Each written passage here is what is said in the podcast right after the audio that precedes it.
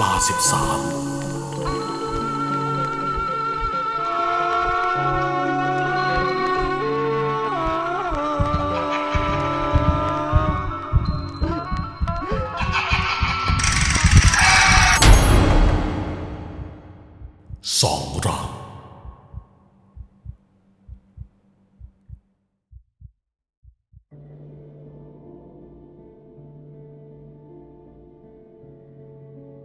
เพื่อนๆเชื่อเรื่องเครื่องรางของขลังมากน้อยแค่ไหน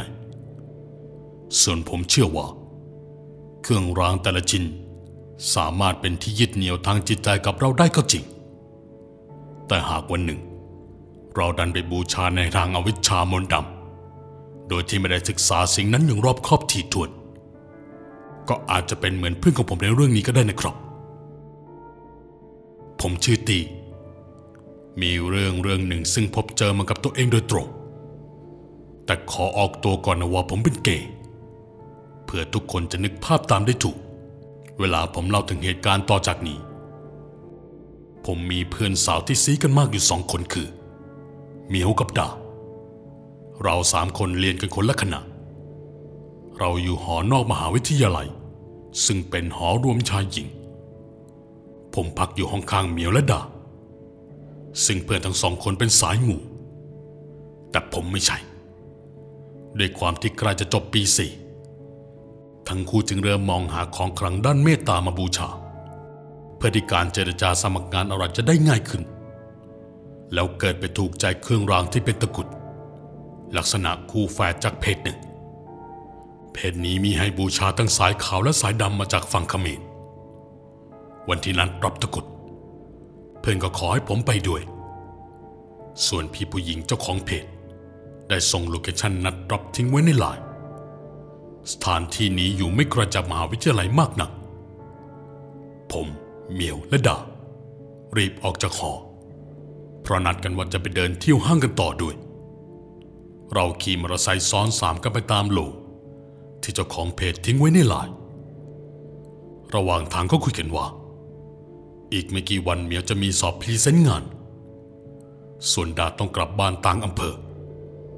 ทำให้เหมียว ขอร้องให้ผมไปส่งในวันสอบ ซึ่งผมก็รับปาก พอขี่รถมาเรื่อยๆ ก็มาจุดใต้ตำต่อว่า โลดที่พี่คนนั้นส่งมา คือร้านอาหารอีสานเจ้าดัง พี่อยู่ไหนเอ่ย ตอนนี้เราอยู่หน้าร้านแล้ว แต่พี่คนนั้น ขอให้เราเดินเข้ามาในซอยฝั่งตรงข้ามร้านที่เป็นทางแคบๆพอเดินไปถึง ก็พบว่าตรงนั้นมันเปรี่ยวมาก ดีนะที่มาตอนกลางวัน ตอนนั้นผมไม่เข้าใจทำไมต้องมานัดตรงนี้ด้วย ผมจึงออกความเห็นว่า ให้เขาเป็นฝ่ายเดินมาหาเรา คนละครึ่งทางดีกว่า พอพิมพ์ไปในไลน์ พี่คนนั้นก็อ่านแล้วไม่ตอบ ดาจึงมองไปข้างหน้า ก็เห็นว่าถ้าเดินไปอีกหน่อย ก็คือทางเข้าวัดวัดหนึ่งแล้ว ที่เรายืนคือประตูหลังวัด เมื่อมองตรงไป ก็เห็นผู้หญิงสามคนยืนอยู่บนเมนทั้งสามช่วยกันกวักมือเรียกให้เราเดินขึ้นมา เมื่อลองสังเกตอีกฝั่ง จะมีลุงพี่รูปหนึ่งกวาดลานวัดอยู่ เราสามคนจึงเดินขึ้นไป เราขนลุกเลยครับ เพราะนี่เมนเผาศพนะ ผมคิดในใจ นัดที่ดีๆกว่านี้ไม่ได้หรือไง เมื่อเดินขึ้นไปบนนั้น พวกเรากลับพบว่า แท้จริงตรงนี้มีพี่ผู้หญิงเพี่คนเดียว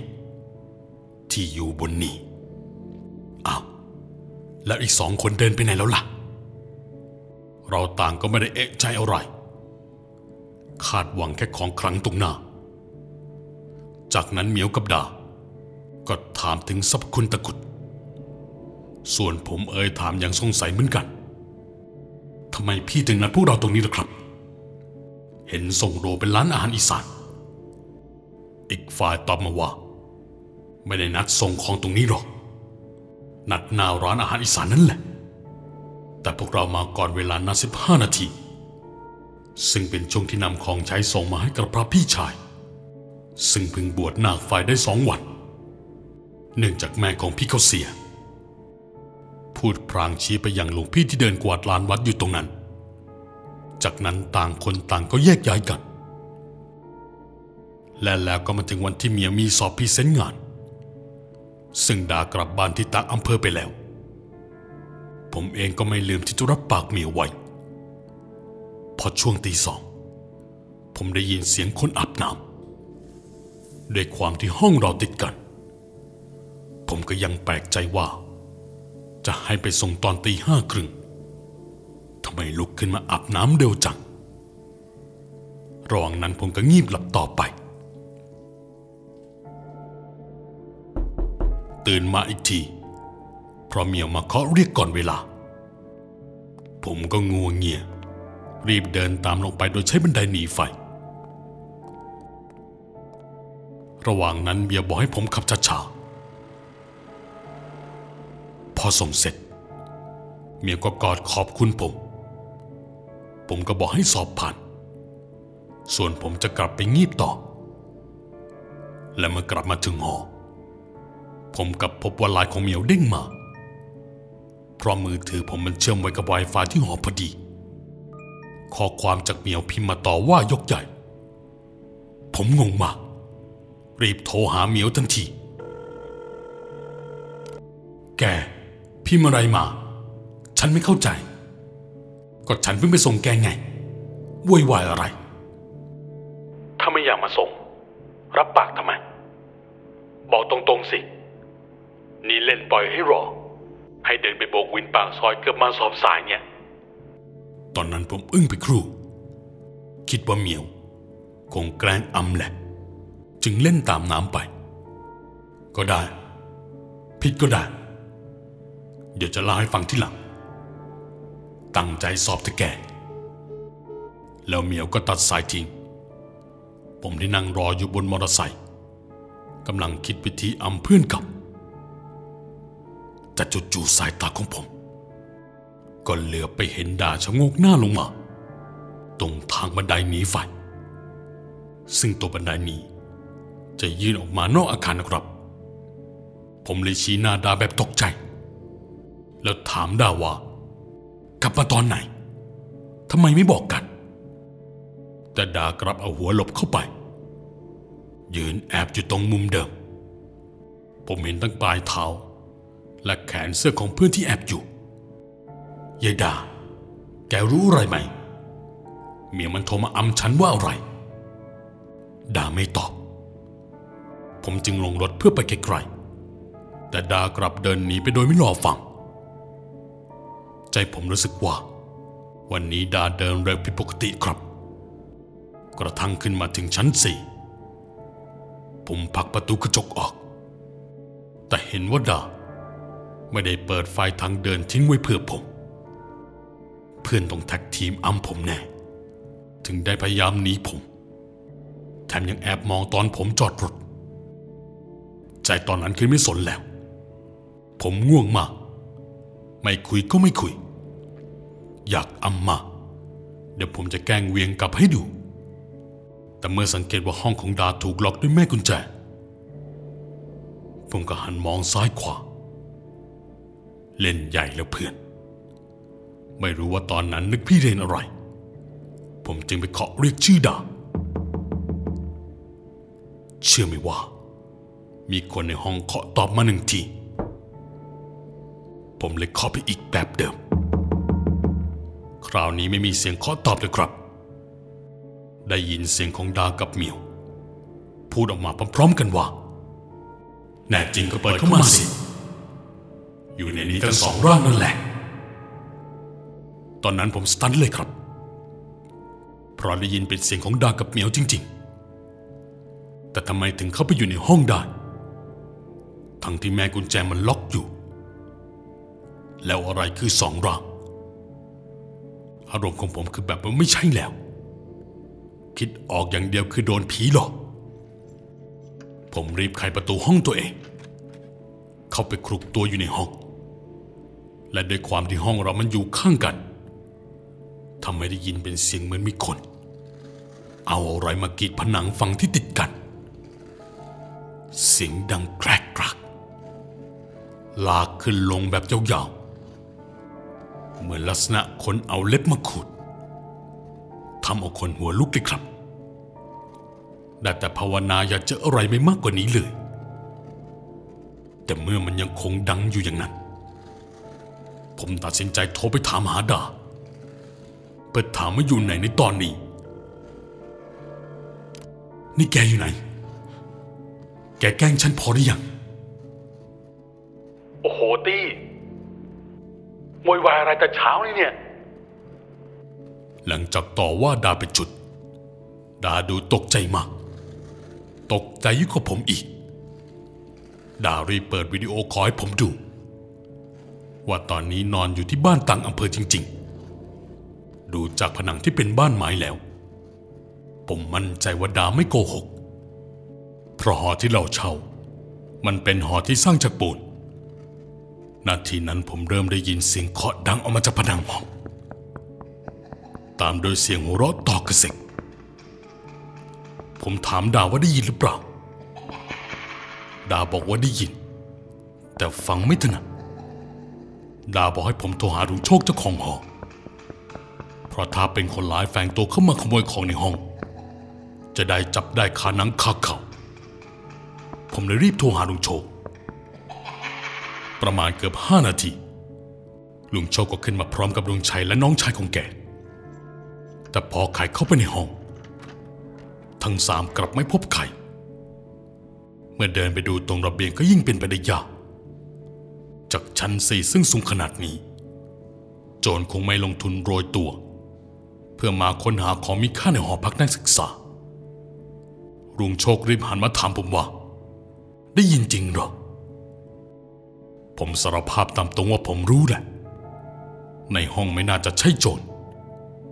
แต่ด้วยความกลัว บวกกับความอยากรู้ และลุงเจ้าของหอก็สามารถคลายปมได้ เพราะแกมีกุญแจสำรอง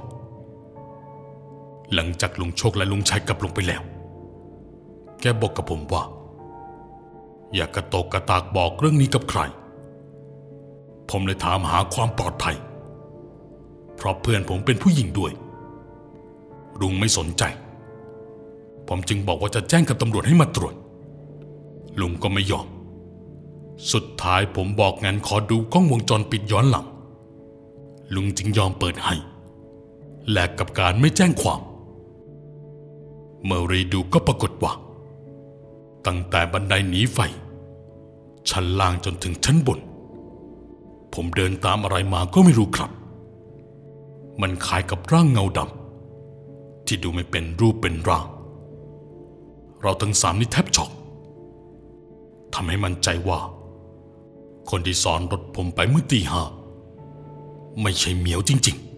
ๆ ลุงก็ไม่รู้นะ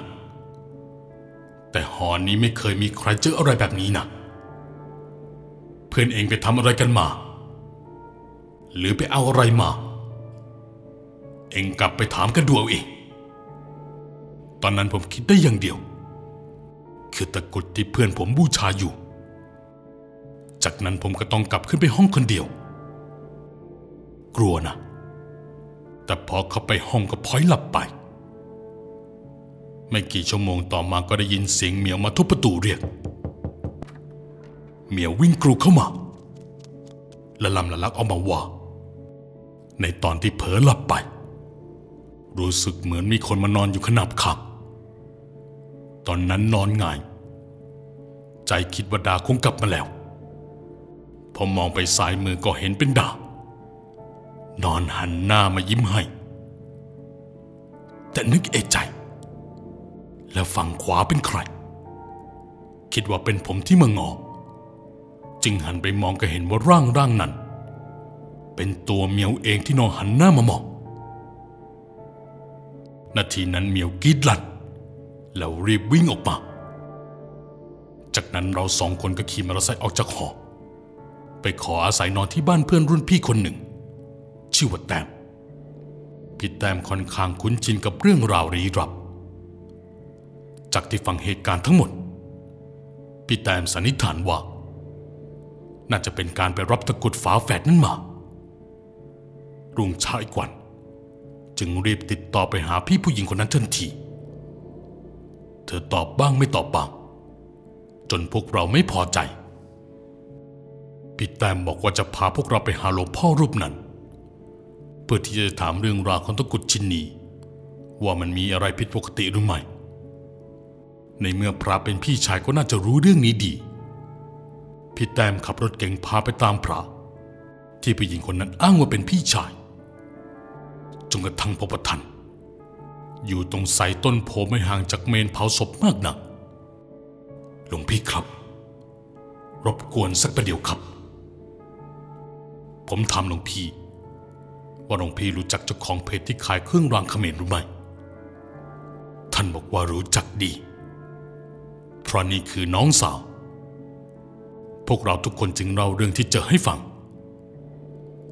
ท่านเองก็บอกว่าของเขมรแรงอยู่แล้ว โยมจะบูชาควรศึกษาสิ่งนั้นให้ดีก่อน ส่วนหญิงสาวที่เราว่าปรากฏตัวให้เห็น คือสองผีตายโหงที่น้องสาวเลี้ยงไว้ใช้งาน ทั้งสองสามารถจำแรงแปลงกายให้เห็นเป็นบุคคลที่เป็นผู้ครอบครองตะกุดนั้น จู่ๆเมียก็นึกขึ้นมาได้ว่า มีข้อความที่เป็นหมายเหตุในการบูชา วันนั้นได้รับมาจากเธอคนนั้น เมียพกมันอยู่ในกระเป๋าสตางค์ตลอด แต่ไม่เคยอ่านเป็นข้อความการบูชาทั่วไป แต่ที่คนหัวพองสยองก้าวที่สุด คือเขียนบอกไว้ตรงท้ายสุดว่ามักคินกับขาม คือสองดวงวิญญาณผีใต้หงในตะกุดแฝดนี้ ต้องบูชาด้วยไก่ดิบให้ทุกคืนวันโกนอย่าได้ละเลยเด็ดขาดตอนนั้นผมคิดว่าวันนัดรับตะกุด เราเห็นเป็นผู้หญิงสามคนกวักมือเรียก แต่พอขึ้นไปบนเมนกับเห็นคนอยู่คนเดียว ผมคิดว่าสองคนนั้น คือวิญญาณที่สิงอยู่ในตะกุดแน่ๆพอเหมียวอ่านข้อความจบ ได้ขอร้องให้พระ ช่วยติดต่อพี่คนนั้นเพราะอยากคืนตะกุด จะให้ติดต่อทางไหนลิโยม น้องสาวอาตมาเสียไปแล้ว หลวงพี่บอกว่า ท่านจะศึกตั้งแต่ก่อนหนาแต่ก็มีอันให้บวชต่อ เพราะน้องสาวเสียชีวิต ในทางวิทยาศาสตร์ อาจจะบอกว่าเป็นโรคเพราะก่อนเสีย เลือดไหลออกทั้งหูตาจมูกปาก แต่ทางบ้านของท่านเรียกว่าของย้อนกลับเข้าตัว เพราะคืนที่ตาย น้องสาวกรีดร้องทุรนทุราย จากนั้นก็ลุกขึ้นไปทำท่าโก้งคง เดินวนอยู่รอบบ้านไม่มีใครจับอยู่เพอเรียวแรงมหาศาล ไม่นานก็ล้มลงชักกระตุกเลือดออก พอได้ฟังพวกเราก็ตะลึงไปเลยครับ ไม่รู้ว่าจะทำยังไงแล้ว บูชาไปแล้วไม่ได้รับคืน ท่านแนะให้พวกเรา ไปปรึกษากับผู้รู้ในด้านนี้จริง ๆ ผมเองก็จนปัญญา พอหลายวันต่อมา ดาได้กลับไปที่ห้อง และดาก็เล่าให้ฟังว่า คนแถวบ้านมาถามว่าดาออกมาเดินอะไรกลางถนนตอนดึก พอเรียกดา ก็หันมามองแต่ไม่ตอบอะไร วันถัดมาคือวันโกนดาเลยลองเอาไก่สดมาบูชาให้ วางไว้ใต้ถุนบ้านปรากฏว่าตอนตีสองดาเห็นเป็นร่างที่เหมือนตัวเองทุกอย่างกำลังนั่งยองๆกินไก่ตัวนั้น จากนั้นก็เงยหน้ามามองดาที่กำลังแอบส่องดู จากนั้นก็พูดเป็นภาษาเขมร ซึ่งดาฟังไม่ออก กลัวจะรีบวิ่งกลับเข้าไปห้องนอน เปิดไฟคุมโปงทั้งคืน พอตื่นมาแม่ก็ถามดาว่าซากไก่ดิบนี่หมายความว่าอะไร เพราะมันมีคราบเลือดเปอะอยู่ตรงนั้นด้วย ดาเอาแต่อำอึงสุดท้ายก็รีบขี่มอเตอร์ไซค์มาที่หอเพราะไม่รู้ว่าจะตอบแม่ยังไง ซึ่งบทสรุปสุดท้าย ก็ยังไม่มีความคืบหน้าใดๆครับ ทุกวันนี้เมียวกับดา ยังคงพยายามหาวิธีทิ้งตะกุดนี้ โดยไม่ให้เกิดอันตรายขึ้นกับตัวเอง และยังพบเจอวิญญาณในสภาพร่างของตัวเองอยู่ และถ้าถามว่าตะกุดนี้ช่วยเสริมเมตตาจริงหรือไม่ เพื่อนก็ยอมรับ ตั้งแต่ได้มา ดีอย่างเดียวคือด้านเสน่ห์เมตตา สมัครงานก็รู้สึกว่าได้ปังมากแต่เมื่อไรที่สามารถหาทางทิ้งตะกุดแฝดนี้ได้ ก็จะไม่ลังเลใจเลยแหละครับ และเรื่องราวทั้งหมด ก็จบลงเพียงเท่านี้